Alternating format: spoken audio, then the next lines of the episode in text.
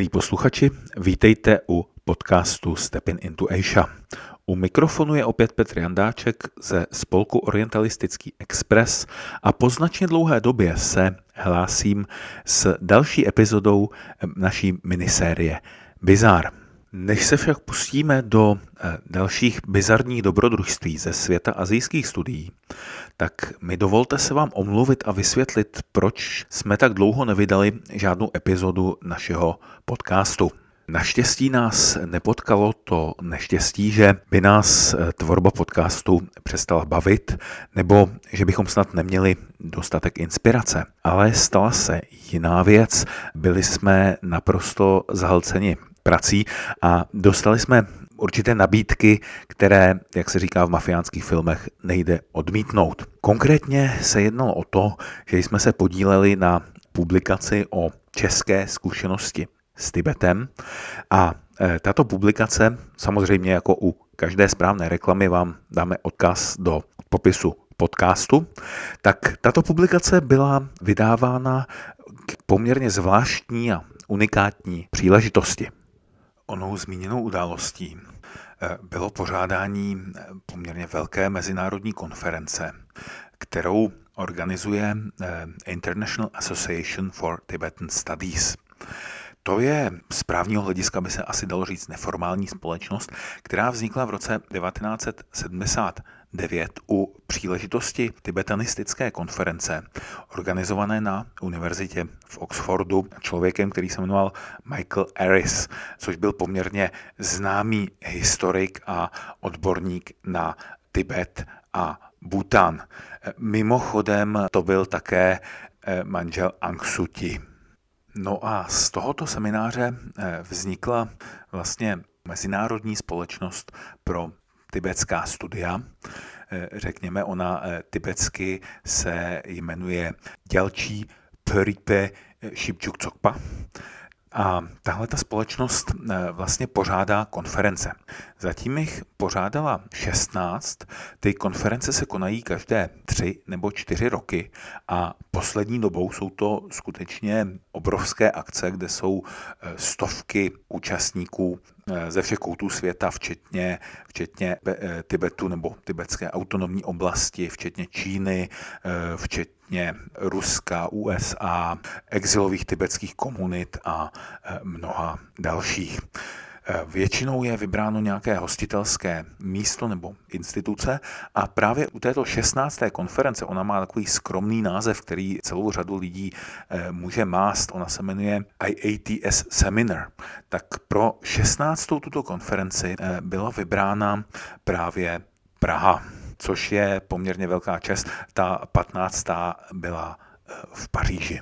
No a protože se jedná prakticky o největší tibetanistickou odpornou akci na planetě, tak jsme tam samozřejmě ani já, ani kolega Martin Hanker nemohli chybět. Měli jsme tam i příspěvky eh, v některých eh, panelech nebo částech. A Kromě toho Martin se eh, hodně podílel na technicko-organizačních věcech a já zase jsem pomáhal s tou publikací.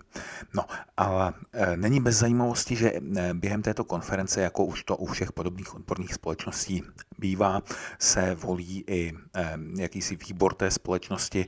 On se v případě té Mezinárodní společnosti pro tibetská studia jmenuje Advisory Board a je to vlastně výbor, který má momentálně 13 eh, volených členů a možná pro jaksi ty, kteří nejsou úplně znalí problematiky, tak není bez zajímavosti, že Češi v něm mají velmi silné zastoupení. Od poslední volby nás tam reprezentuje Daniel Berounský z Ústavu azijských studií a Jarmila Ptáčková z Orientálního ústavu. Plus ještě k tomu je členem doktor Čajkorcang z, z Ústavu azijských studií, který tedy byl navržen za Nepál, nicméně eh, vzhledem k tomu, že u nás v Čechách už je také poměrně dlouhou dobu a jak si jeho afiliace akademická je česká, tak skutečně se dá říct, že Češi jsou v této mezinárodní celosvětové společnosti zastoupeni například výrazně více než Němci a nebo eh, velmi podobně jako eh, Britové nebo Francouzi.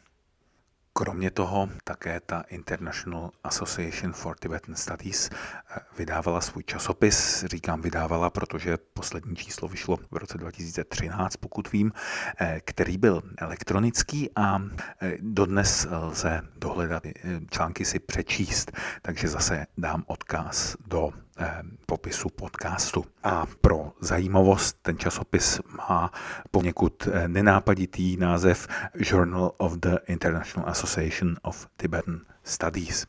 A kromě toho všeho z těch eh, minulých eh, seminářů vycházely také eh, sborníky příspěvků a to dokonce v prestižním nakladatelství Brill v, v edici nebo v řadě, která se jmenuje Brill's Tibetan Studies Library.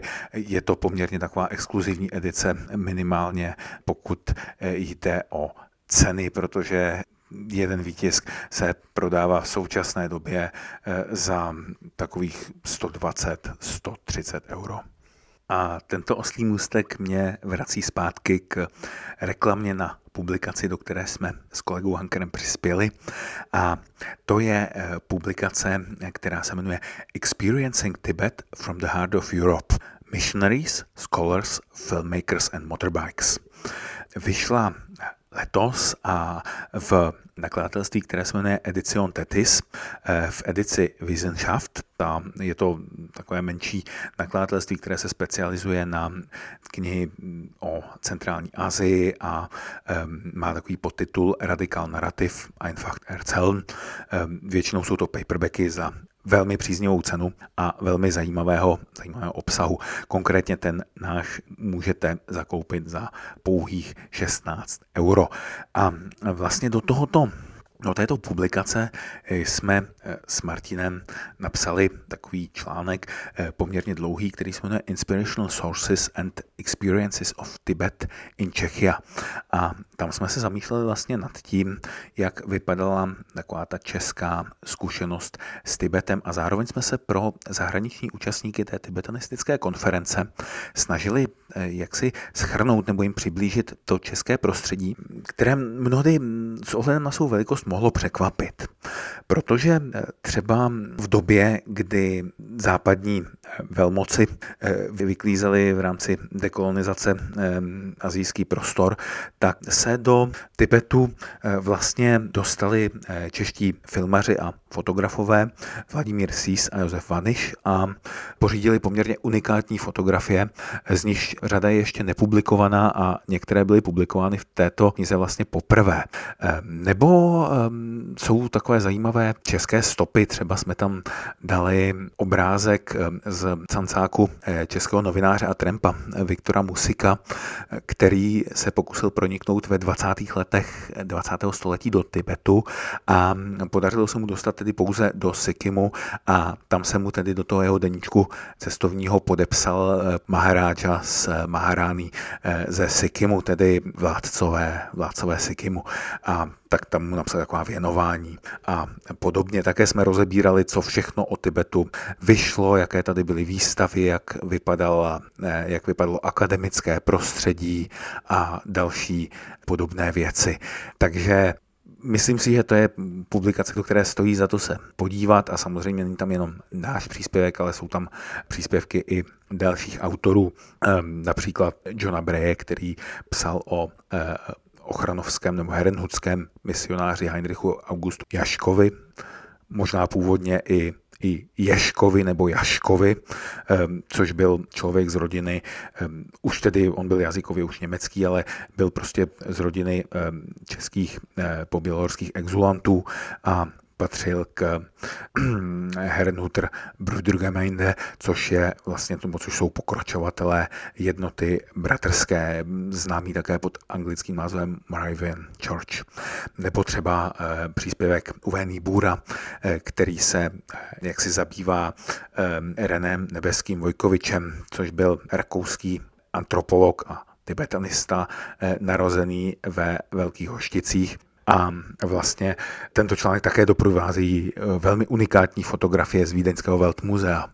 Je tady studie o Kamilu Sedláčkovi od Jiřího Holby a vlastně Kamil Sedláček byl, dá se říct, jeden z našich dvou otců zakladatelů tibetanistiky.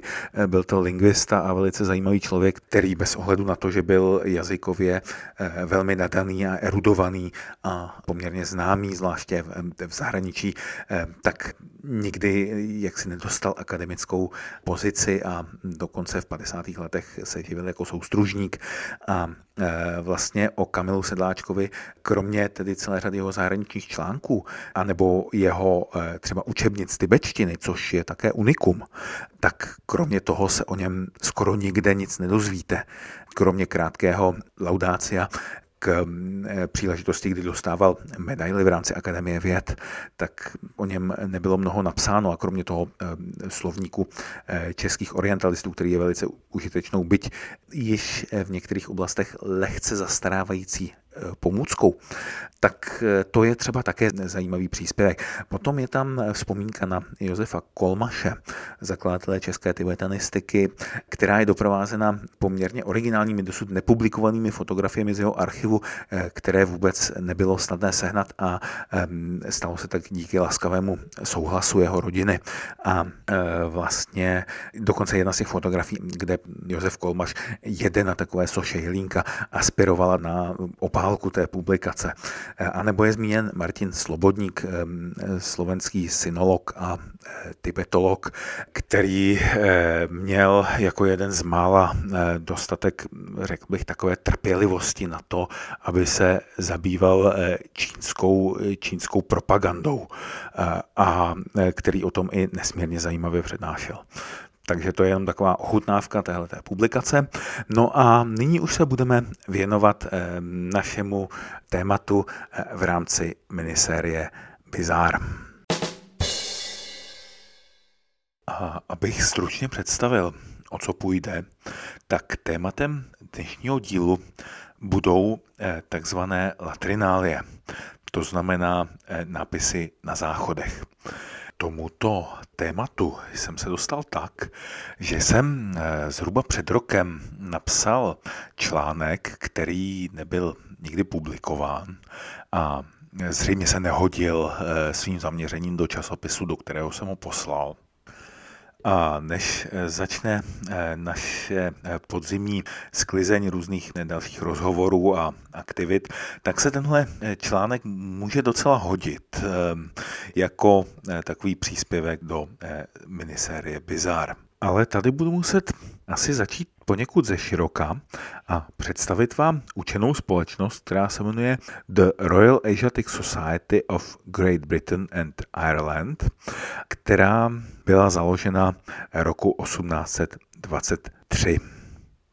Sídlí na eh, Stevenson Way v Londýně, tedy poměrně nedaleko od Britského muzea i Britské knihovny.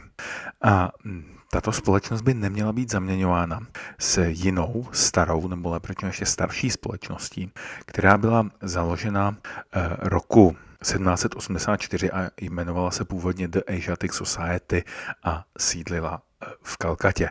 Později se tato společnost přejmenovala na The Royal Asiatic Society of Bengal. Ale vraťme se k té naší londýnské Royal Asiatic Society of Great Britain and Ireland a ta vlastně, nebo její vznik souvisí eh, se slavným vědcem eh, a odborníkem na sanskrt, eh, který se jmenoval Henry Thomas Colebrook. On byl nejenom sanskrtista, ale také matematik, působil v Indii a vlastně byl i prezidentem té Asiatic Society of Calcutta a kromě toho napsal třeba učebnici sanskrtu a překládal a a podobně. A když se eh, v roku 1815 eh, vrátil do Anglie, tak eh, potom stál tedy v 20. letech u zrodu té anglické Asiatic Society. A není bez zajímavosti, že Tato společnost vznikla rok předtím, než byl roku 1824 založen onen slavný Oriental Club, který zmiňuje i William Makepeace Thackeray eh, ve svém jarmarku marnosti. Ale na rozdíl od Oriental Clubu je Royal Asiatic Society jaksi podstatně snadněji dostupná a levnější. Jenom pro zajímavost eh, členství pro studenta stojí ročně 35 liber. A Asiatic Society eh, má několik základních aktivit. Jednak provozuje, provozuje knihovnu, potom má celou řadu sbírek eh, různých eh, arabských, perských, sanskrtských i jiných rukopisů. A eh, kromě toho také sbírky obrazů a tisků a kreseb a archivy bývalých členů nebo spíš zesnulých členů a podobné věci. Eh, kromě toho vydává celou řadu publikací eh, a v docela prestižních eh, nakladatelstvích, jako třeba Edinburgh University Press, Rutledge Curzon nebo, nebo Cambridge University Press. A kromě toho také pořádá celou řadu přednášek a sympozí a podobných akcí. Eh, mimochodem eh, během covidu se skutečně hodně digitalizovala, zlepšily se i její webové stránky a další věci a celá řada událostí už je prostě online. No a v neposlední řadě eh, vydává Royal Asiatic Society také časopis. Tento časopis začal vycházet vlastně už těsně po založení eh, té společnosti. Eh, mezi lety 1824 až 1834 se jmenoval Transactions of the Royal Asiatic Society of Great Britain and Ireland. Mezi lety 1834 a 1990 se jmenoval The Journal of the Royal Asiatic Society of Great Britain and Ireland a od roku 1991 až do dnes se jmenuje už pouze Journal of the Royal Asiatic Society.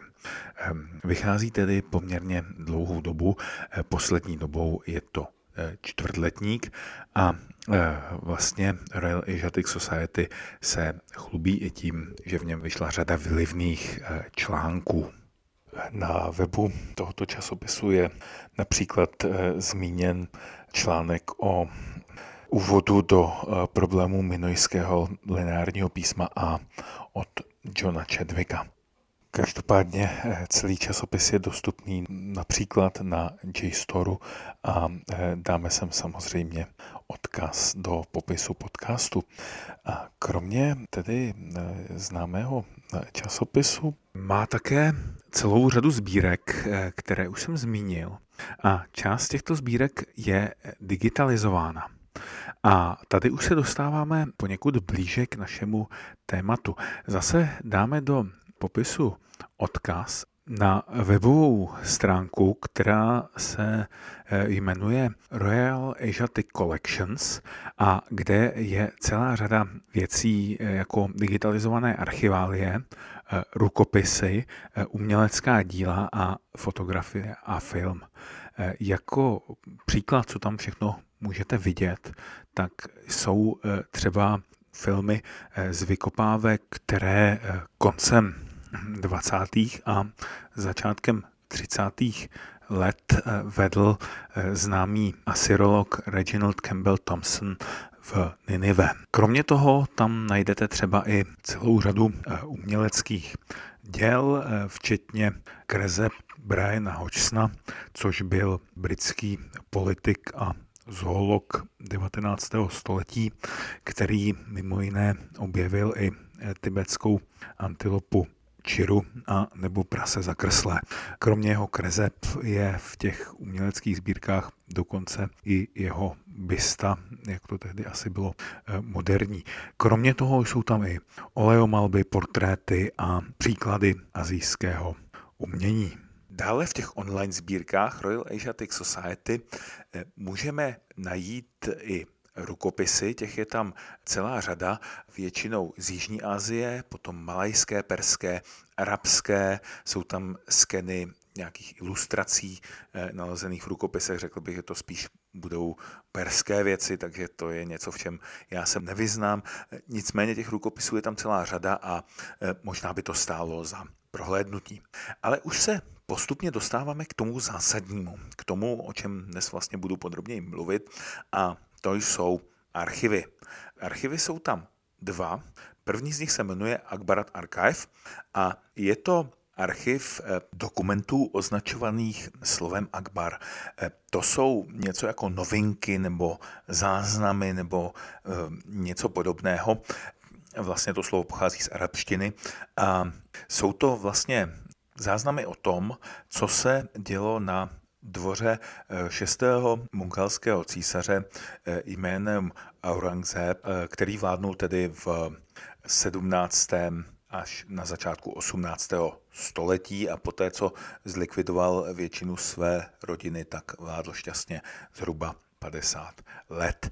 Tyto dokumenty se dostaly do majetku společnosti v 19. století, kdy byly také převázány a skatalogizovány a má se za to, že tím, kdo tyto dokumenty společnosti věnoval, byl James Todd, eh, což byl zástupce East India Company v dnešním Rajasthánu a mimo jiné i orientalista a autor spisu Annals and Antiquities of Rajasthan. Kromě toho také svého času eh, sloužil jako knihovník Royal Asiatic Society. A teď už se konečně dostáváme k tomu zásadnímu archivu, o kterém nebo o jedné z jehož archiválí budu dnes poměrně rozsáhle mluvit. A to je archiv Tomase Manninga. Asi eh, celou řadu z vás napadne poměrně správná otázka, kdo byl Thomas Manning. A já vám ho teď zkusím ve stručnosti představit.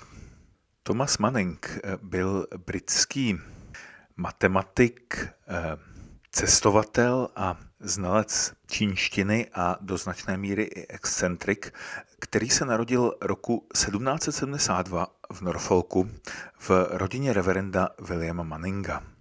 Roku 1790 se zapsal na Gonville and Keyes College na univerzitě eh, v Cambridge a studoval tam matematiku. Byl to patrně dost nadaný student, ale řekli bychom se zvláštními nápady. Eh, on se následně stal lektorem a dokonce publikoval učebnici algebry a spis o aritmetice. Eh, traduje se, že univerzitu opustil bez formálního ukončení studia a to z toho důvodu, že měl jakýsi odpor eh, k přísahám a k testům. Nemyslím si, že by to bylo nějak eh, tvrdě historicky doložené, ale zdá se, že kamenem úrazu bylo to, že by musel jaksi formálně vyjádřit svůj souhlas eh, z 39 eh, články, což vlastně bylo takové schrnutí jaksi doktríny anglikánské církve. A ono se zdá, že on byl poměrně protinábožensky zaměřen, jak ještě uvidíme. Každopádně, přestože tedy formální studia neukončil, ačkoliv se očekávalo, že bude při nejmenším takzvaným second wrangler. To je e, pozice vlastně v, v posledním ročníku matematiky na univerzitě v Cambridge, kde tedy ten second wrangler je e, druhý nejlepší. E, šlo o vlastně hodně dobrý výsledek. Nějakou dobu potom, konkrétně roku 1854, téhleté pozice dosáhl, dosáhl Maxwell, to znamená zakladatel teorie elektromagnetického pole. Takže mm, se zdá, že opravdu eh, Manning byl v matematice velice nadaný. Eh, každopádně kolem roku 1802 se začal zajímat o čínštinu a dokonce eh, mezi lety 1802 až 1804 kvůli tomu studoval ve Francii, což také nebylo jednoduché. Tehdy probíhaly vlastně eh, napoleonské války a když potom Manning chtěl v roce 1806 po absolvování zdravotnického školení odcestovat do kantonu, tak k opuštění Francie dokonce prý musel mít souhlas samotného Napoleona, protože kvůli válce s Británií vlastně to eh, vystavení pasu britskému potanému nebylo eh, jaksi obvyklou věcí. Manning se tedy dostal do eh, kantonu a v roce 1808 se zúčastnil expedice do Větnamu a snažil se vlastně proniknout do čínského vnitrozemí a rozhodl se pro cestu přes Tibet. To by asi chtělo určité vysvětlení. Eh, ono jde o to, že to bylo období před takzvanými opiovými válkami a proto byla britská přítomnost i obchod v Číně omezena vlastně na kanton. A vlastně z tohohle úhlu pohledu se zřejmě mohlo jevit eh, Manningovi jako výhodné proniknout do jaksi eh, vnitrozemí Číny přes eh, periferie, které byly bližší území se silnějším britským vlivem. No, každopádně on odplul do Kalkaty a roku 1811 vyrazil eh, pouze s čínským sluhou do Bhutánu. Téhož roku se také dostal do Lhasy, dokonce absolvoval audienci u 9. Dalajlámy, ale jeho záměr proniknout dále do Číny eh, se mu jaksi nevydařil a eh, on se dokonce podle svých záznamů obával, že bude popraven, ale každopádně o roku 1812 se vrátil do Kalkaty a odtud zpět do kantonu. V roku 1816 působil u takzvané eh, Armherstovy mise. Eh, to byla eh, vlastně mise mimořádného vyslance britského, tedy eh, s posláním navázat uspokojivé vztahy s Čínou. Tato mise nedosáhla významného úspěchu, nicméně ji tvořilo 72 osob a Manning patřil ke čtyřem sekretářům a tlumočníkům. Poté se roku 1817 vrátil do Anglie a to dokonce přes ostrov svaté Heleny, kde se setkal s Napoleonem. A od té doby žil vlastně v Kentu až do roku 1838, pouze s výjimkou let 1827 až 29, kdy pobýval v Itálii. Roku 1838 utrpěl mozkovou příhodu, po které částečně ochrnul a odstěhoval se vlastně kvůli lékařské péči do Bathu. A tam také roku 1840 zemřel a je tam pohřben. On o té své cestě do Tibetu vlastně si psal takové cestopisné poznámky a ten jeho cestopis byl publikován o mnoho později, až roku 1876, společně s cestopisem George Bogla. A editorem těchto dvou cestopisů byl Sir Clemens R. Markham což byl sekretář a později prezident Královské zeměpisné společnosti a účastník expedic například do Antarktidy a Peru. Každopádně Markham kromě toho cestopisu eh, publikoval i stručný Manningův životopis, který obsahuje takové základní informace. Většina těch životopisných údajů, které jsem říkal, pochází z tohoto eh, životopisu. A eh, zajímavé jsou některé ještě momenty a poznámky. Konkrétně eh, Margem naznačuje to, že Manning byl v podstatě excentrik a měl určitý sklon nebýt vážný a liboval si v paradoxech. O vlastně Manningovských šaškárnách byly zmínky i v korespondenci Charlesa Lemba, o kterém ještě asi uslyšíme. Každopádně Manning byl, eh, co se týče té záliby v paradoxech, tak eh, on z toho archivu, o kterém ještě budu vyprávět, je patrné, že třeba i sbíral hádanky a podobné věci, takže byl to vlastně poněkud zvláštník. Nicméně jsou zde i náznaky, že Manning byl vlastně zklamán nějakým nedostatkem oficiální podpory a že po návratu z Číny žil v ústraní a nepublikoval, což může mít do jisté míry škoda. Eh, Manningův cestopis sám se skládá z devíti kapitol a popisuje jeho cestu přes Bután do Djance a Dolhasy, včetně tedy oné audience u Dalajlámy a nějakých fragmentárních popisek o návratu.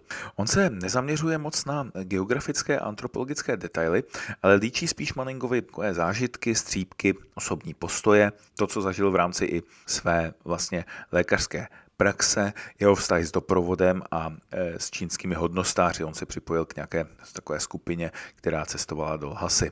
E, je z toho zřejmé, že Tibet byl pro Manninga v podstatě jenom transitní oblast a že se chtěl dostat do Číny a že ho ten Tibet ani příliš nezajímal, což je paradox, protože řekněme o nějakých ani ne 50 let později byla Lhasa místem až do konce závodů a obsese toho, kdo ji vlastně dosáhne dříve.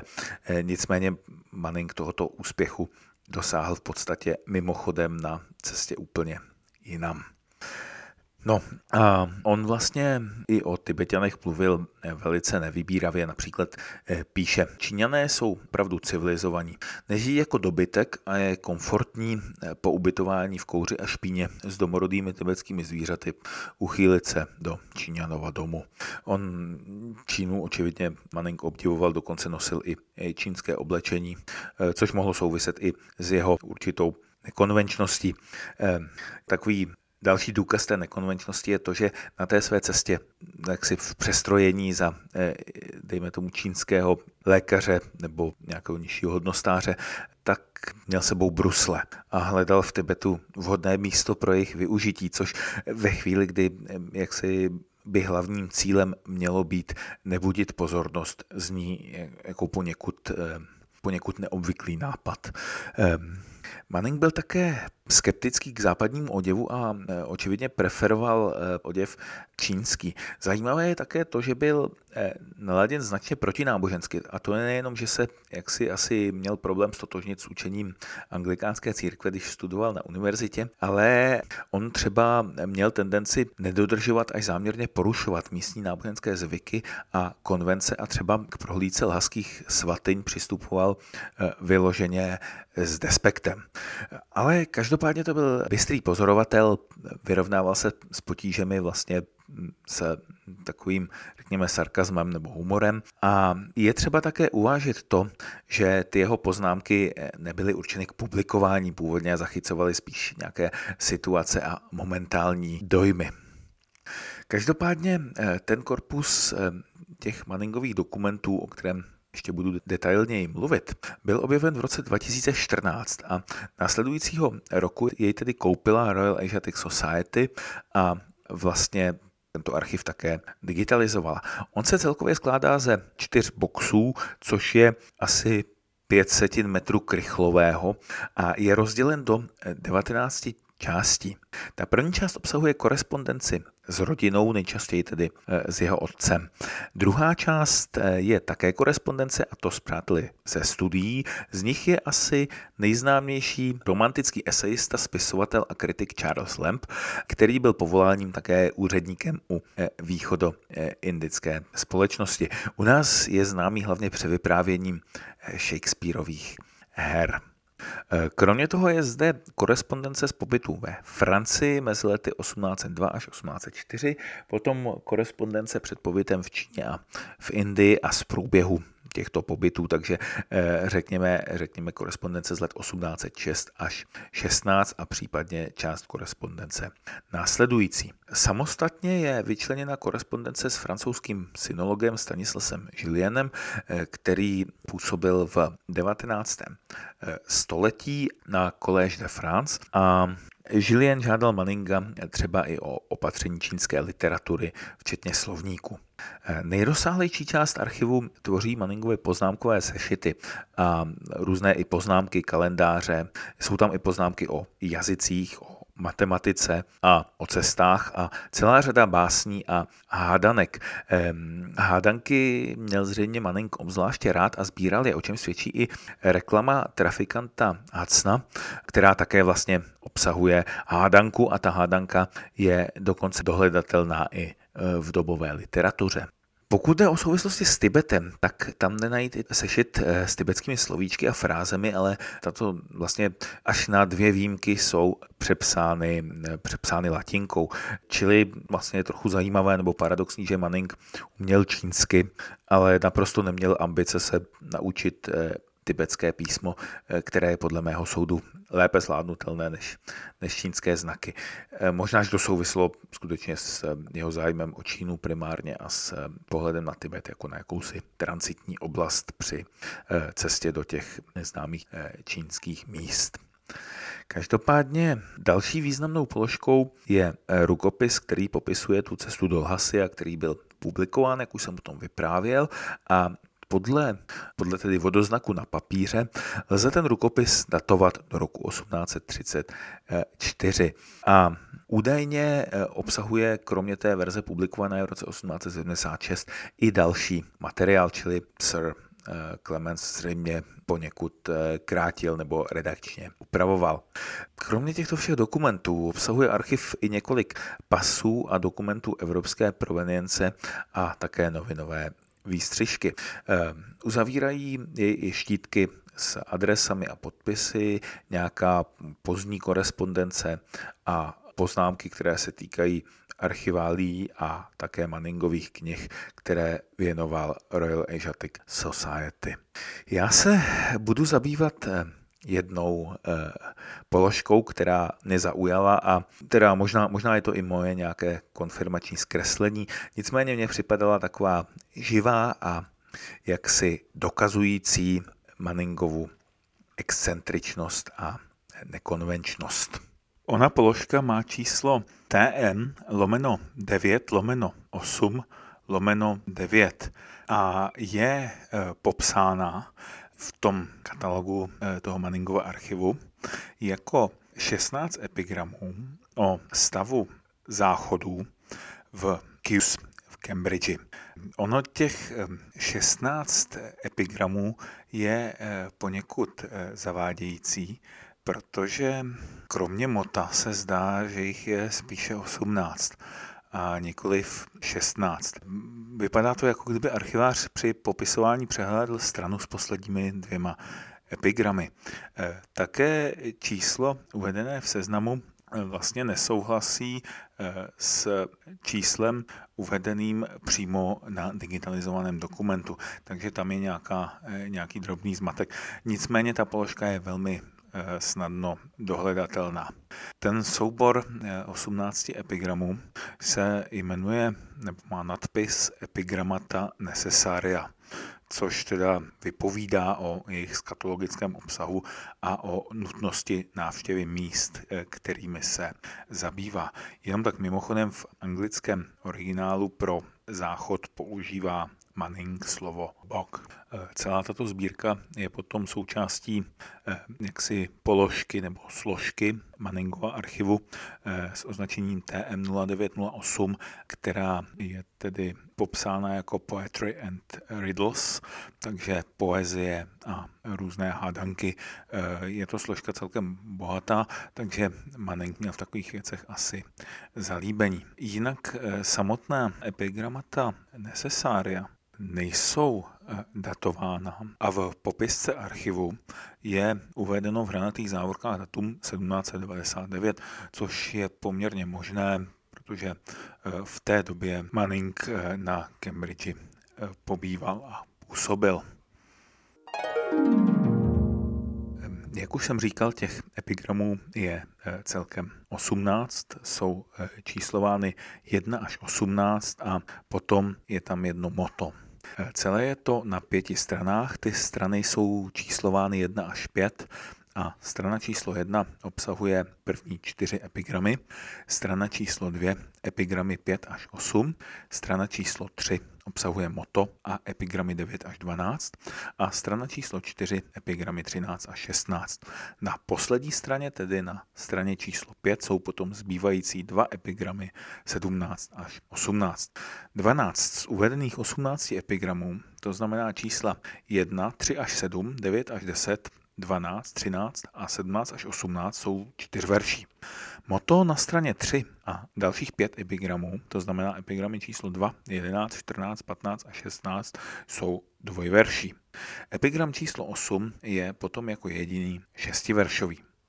A u těch epigramů o dvou a šesti verších používá Manning združený rým, u většiny ostatních pak rým střídavý.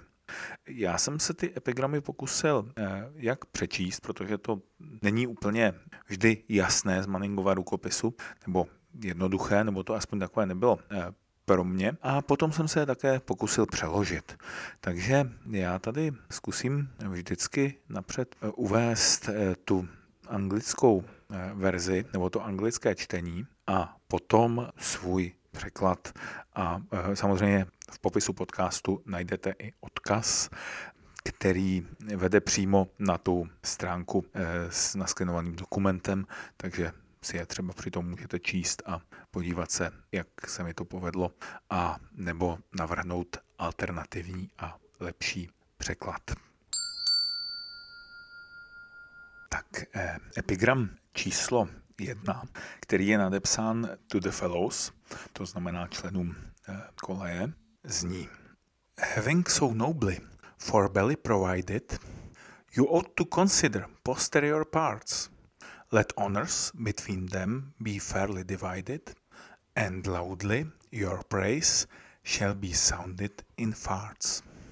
Kromě toho je u prvního verše ještě poznámka, která říká doslova The hall was just repaired, tedy jídelna byla právě opravena.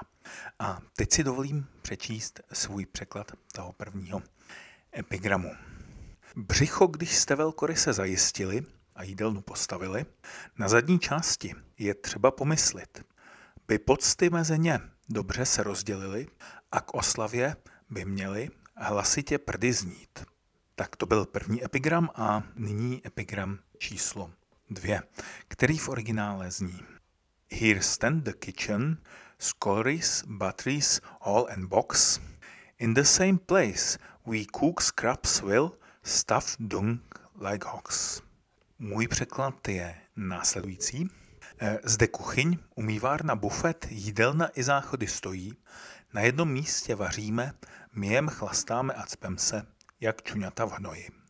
Třetí epigram v angličtině říká On our box, how unfair this deriding, they're surely most happily placed, for we see our next dinner providing, all the while we are discharging our last. Eh, v mém překladu do češtiny, jak nefér našim záchodům se smáti. Vždy tak šťastně umístěny jsou. Příští večeři již vidíš podávati, když vyměšuješ minulou. Následuje epigram číslo 4, který je nadepsán The Cook's Apology, tedy kuchařova omluva. You often complain of my meat as stuff that's fit only for dogs. But how can it ever be sweet? Why my larders so close to your box? A já tento epigram eh, překládám jako kuchařova omluva. Stěžuješ si často s mým masem, že psi se nespokojí. Jak má ale chutnat sladce, když spíš u hajzlů stojí? A epigram číslo 5 v anglické verzi. In Fort Court we the court may trace. Both are corrupt we see. All those that go there want a place, though few can find one free. A já jsem to přeložil jako čtvrtý dvůr je v pravdě panovnickým dvorem. Vždyť jsou oba skažené. Místo chce každý, kdo motá se kolem, málo kdo jej však sežene. Zde asi Manning narážel na to, že eh, v Gonville and Keyes College eh, jsou pouze tři prostory označované jako dvůr. Čtvrtý dvůr je tedy patrně místo přidané ke zmíněným třem dvorům jako jejich parodie. A z polohy tzv. staré jídelny, která tam byla do roku 1853, by bylo možné hádat na severozápadní část areálu ohraničenou Trinity Lane, která byla zastavena nově v 19. století. Situaci poněkud komplikuje i to, že k záchodům se váže ještě malý průchod, který se v angličtině jmenuje The Gate of Necessity, spojující eh, Tree Court a Gonville Court. A ten se nachází východně od předpokládané lokality tohoto čtvrtého dvora. Takže ačkoliv jsem se i pokoušel dané koleji ptát, tak eh, se mi to místo nepodařilo stotožnit. Nicméně se můžeme posunout k šestému epigramu, který v Manningově originále zní. If the tutor shouldn't be at home when you knock, and you don't chance to see him before, go to box where you'll find him about 12 o'clock, just mounting his horse at the door. A můj překlad je, když klepeš a školitel tvůj doma není, náhoda tě s ním dříve nesvedla.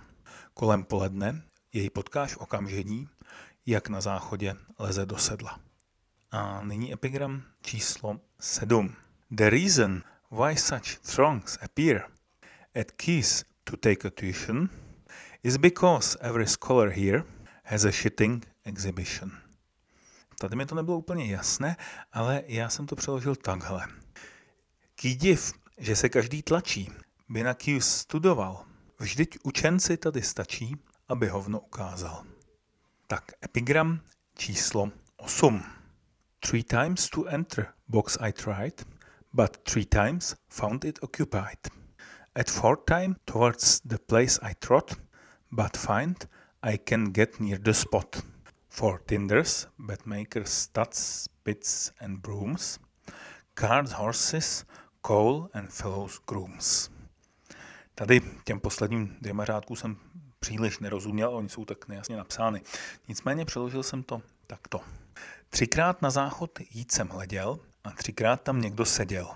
Po čtvrté jsem tam cupital, k cíli se ale nedostal. Pro dřevo, krámy, rožně smetáky, vozíky, kozy, uhlí a poskoky. No a po tomto osmém epigramu následuje moto, které nějak tak uvozuje prakticky celou, celou tu eh, sbírku. To moto zní Let nasty words and thoughts give no offense, I will not garnish severance. Eh, to jsem přeložil jako eh, nesmíte se na mne pro neslušnost zlobit, přece nebudu vám výtvory zdobit. A devátý epigram eh, v Manningově, nebo z Manningova rukopisu zní Our founders followed nature's plan with wisdom most bewitching. She joined the belly and arse in man, they joined the box and kitchen. A já jsem to přeložil jako, hele, záměr přírody sleduje zakladatelů rozum, ona k břichu prdel připojuje a oni kuchyň k hajzlům. Jenom pro zajímavost slovo as je um, psáno s pomlčkou, tedy ne celé, takže zřejmě Manning nechtěl jaksi uvést jako explicitní. A teď již epigram eh, číslo 10. All innovations dangers, our caput vice reflects. When box are down, they fear we may attack the chapel next. A já jsem to zase přeložil jako změny nebezpečné jsou a hlavou ní výpakly, někdo dnes strhne záchody, tak zítra zboří kaply. Epigram číslo 11 eh, má nadpis A reflection in fourth court. How skillfully has keys disposed this ground. All necessary things may here be found. Takže eh, v češtině názor na čtvrtý dvůr – jak kýs toto místo rozvrhl šikovně. Pro žití tu najdeš všechno potřebné. A epigram číslo 12. Of due subordination, our founders were preservant. Above the learned student shites, beneath him shites the servant. A opět slova jaksi pro vyměšování jsou částečně vyškrtnuta, nicméně můj překlad zní. Subordinance zásady ctí zřizovatele. Nahoře se student vykadí a pod ním sluha sere. A třináctý eh, epigram nám říká, že Let's petition the fellows I've often heard said to alter our box. That's absurd. Before them, if anything ought to be late, Let it be at their doors a huge tart.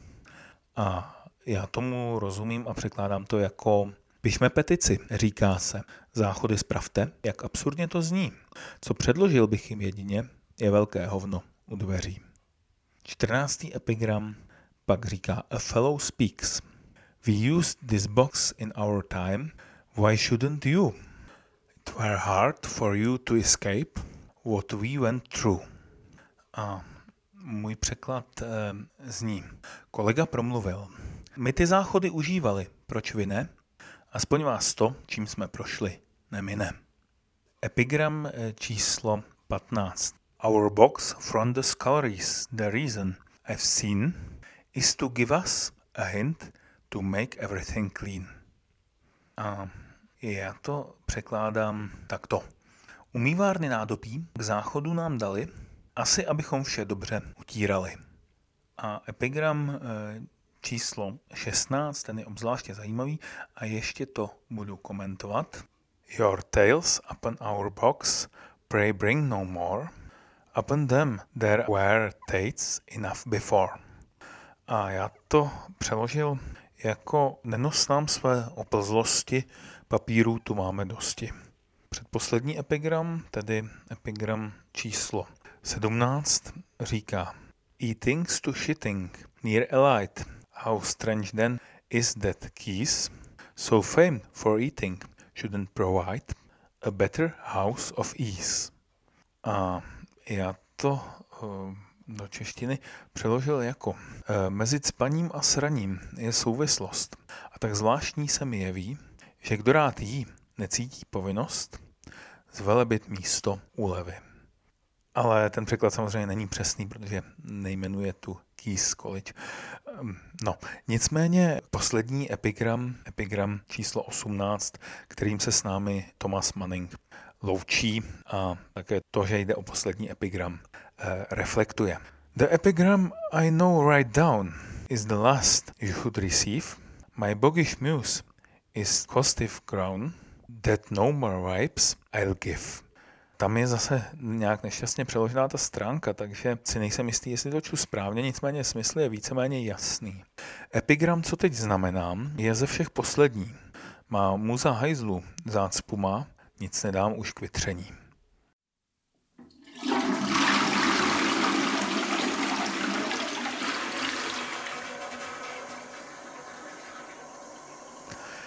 Tak eh, to byly eh, celá epigramata necessária a je z toho patrné, že eh, hlavními tématy těch Manningových žertíků a kritiky je blízkost záchodů ke kuchyním a k umývárně nádobí, což reflektují epigramy číslo 2, 3, 4, 11, 15 a 17. Potom také neutěšený stav těch záchodů, nepořádek a případně jejich kontrast s novou jídelnou jako v případě epigramu 1, 8 a 13. Dalšími tématy jsou pak zesměšňování univerzitní i společenské hierarchie a jejich představitelů, to jsou epigramy 5, 6, 7, 9 a 12. A kromě toho také konzervativní přístup univerzitních autorit, který vidíme v epigramech číslo 10 a 14. E, epigram číslo 16 je obdobou klasického nápisu ze záchodu a má zřejmě i českou a poněkud hrubější variantu, kterou jsem na záchodech e, sám i viděl a která zní moc nám tady nemaluj, vyser se a upaluj. Také ji zaznamenal Patrik Ouředník e, ve svém dílku z roku 2014. Nicméně, eh, já se domnívám, že z folkloristického hlediska je možné tvrdit, že Manningovy epigramy mohou z větší části žánrově a tematicky vycházet z tzv. latrinálí, to znamená z anonymních a kolektivně sdílených folklorních nápisů na záchodech, které bývají často, i když ne vždy, veršované. A vlastně eh, toto označení eh, přebírám od známého amerického folkloristy Alana Dandise, který v roce 1965 publikoval ehm, poměrně známý článek nebo známou studii, která se jmenovala Here I Sit, a Study of American Latrinalia. A já dám zase odkaz ehm, do popisu epizody. A Dandis v podstatě tvrdil to, že latrinálie se dělí do pěti kategorií. První z nich jsou inzeráty a žádosti, a to převážně sexuální povahy. Druhou jsou požadavky či příkazy týkající se způsobu použití záchodu. Třetí pak skupinou podle Dandise jsou falešné návody, skládající se z žertovních instrukcí. A čtvrtou skupinou jsou komentáře od provozovatele nebo uživatelů záchodu. Pátou a poslední skupinou jsou latrinálie, které eh, označuje jako osobní povzdechy a introspektivní hloubání. Ty skupiny samozřejmě nejsou úplně striktně vymezeny a zřejmě eh, nejsou ani exkluzivní. Nicméně to je problém jaksi podobný všem folkloristickým typům a motivům. Kdybychom tyto Dandisovy kategorie aplikovali na Manningovy epigramy, tak s výjimkou mota, které se mi zdá být obtížně klasifikovatelné, a epigramu číslo 16, který spadá tedy do druhé skupiny, a to jsou, to jsou požadavky či příkazy a epigramu eh, číslo 6, který spadá do třetí skupiny, tedy falešné návody. Spadají ostatní do čtvrté a páté skupiny. To znamená, eh, jedná se o komentáře uživatelů, které by mohly tvořit epigramy číslo 1, 2, 3, 4, 11, 13 a 14, které zesměšňují hlavně blízkost jaksi kulturně nečistých záchodů, tedy míst, kde něco z těla odchází, a čistých provozů spojených s tím, co do těla vchází, tedy kuchyně, jídelny a podobně. Kromě toho je zde kontrast s péčí o důstojné stolování a s nedostatkem vlastně péče o vylučování. E, nicméně poněkud převažující skupinou mezi epigramy jsou osobní povzdechy a introspektivní hloubání. E, zde se jedná o epigramy 5, 7, 8, 9, 10, 12, 15, 17 a 18. A to v případě, že jde na rozdíl od folkloru o autorská díla nekonvenční osobnosti, je možná očekávatelné. Kromě epigramů 8 a 18 eh, se Manningova hloubání eh, zabývají společenskou hierarchií, kterou Manning paroduje například eh, přirovnáním šlechtického dvora k záchodům, kde jak si vzniká tlačenice o volná místa, jak jsme to slyšeli v epigramu číslo 5. Nebo také tuto hierarchii zesměšňuje předstíraným obdivem k moudrosti o něch výše postavených, kteří blízkosti kuchyně a záchodů záměrně ctí běh přírody a nebo případně eh, tematizuje eh, jaksi zdůraznění nebo přetrvávání společenského významu i v prostoru záchodu. Eh, zdá se, že ty latrinálie mají takovou univerzální povahu a minimálně to je v literárních společnostech, protože společnosti jaksi bez vynálezu písma po záchodech nejspíš příliš nepíší.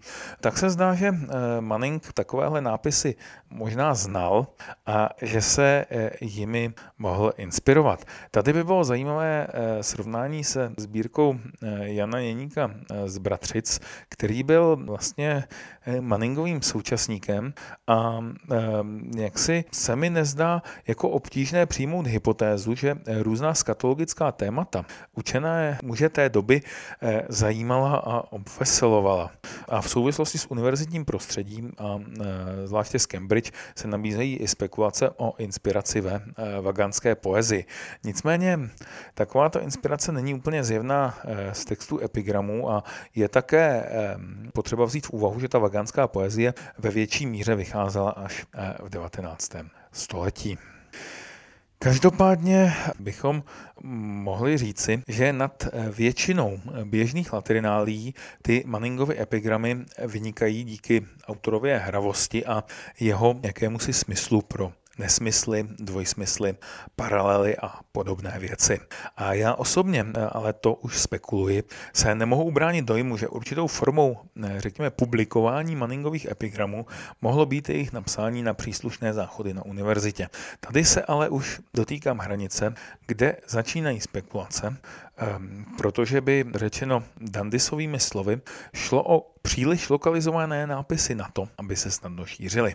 A tím tedy potenciálně zlidověli a zanechali po sobě aspoň nějaké stopy.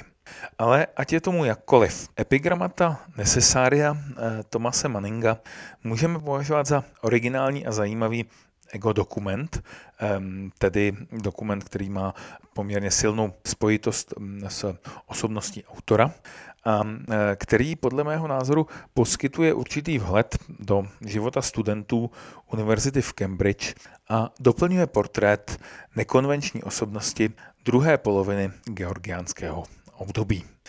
Takže e, tolik k Manningovým epigramům a možná ještě poslední poznámka na závěr. Pokud se podíváme na ty eh, sbírky té Royal Asiatic Society, nebo na ten online archiv Royal Asiatic Society, tak eh, kromě těch věcí, které jsme tady rozebírali a z kterých jsem vám přinesl takovou malou, eh, skoro se stydím říci, ochutnávku v tomto případě, tak příběhy nebo vyprávění Tomase Manninga o jeho cestě do Tibetu je na té stránce Royal Asiatic Collections také jako audio kniha nebo jako podcast, řekněme, dnešními slovy, protože eh, to bylo načteno a vysíláno na BBC Home Service 9. Eh, srpna 1966 jako epizoda eh, vlastně příběhu cestovatelů, která eh, měla titul Tibetan Journey 1811 eh, From Journey to Lhasa by Thomas Manning. A vzhledem k tomu, že tu epizodu vlastně načetl nebo namluvil Sir John Gilgud, což byl známý britský herec a režisér, a tedy eh, je to určitá eh, záruka kvality. Eh, celá ta četba trvá zhruba 30 minut a zase dáme odkaz do popisu epizody. No a to je z dnešního dílu minisérie Bizar vše. Já děkuji za vaši pozornost. Budeme rádi za jakékoliv komentáře a zpětnou vazbu a reakce. A samozřejmě se zkusíme vrátit tento rok nebo tuto sezónu v dalších eh, rozhovorech ze série Deep Talk a případně zkusíme i přidat další zajímavé věci. Takže ještě jednou děkuji a mohu se s vámi rozloučit možná výzvou, abyste psali a překládali verše a to eh, nejen na záchodech, ale i tam eh, jim možná rádi budou věnovat pozornost absolventi eh, folkloristických seminářů. Takže děkuji a loučím se s vámi. A ještě než se úplně rozloučím, tak bych rád poděkoval panu docentu Petru Janečkovi za vyjasnění některých eh, folkloristických momentů a zpětnou vazbu k mému textu, který nakonec vyšel v podobě podcastu. Světlý.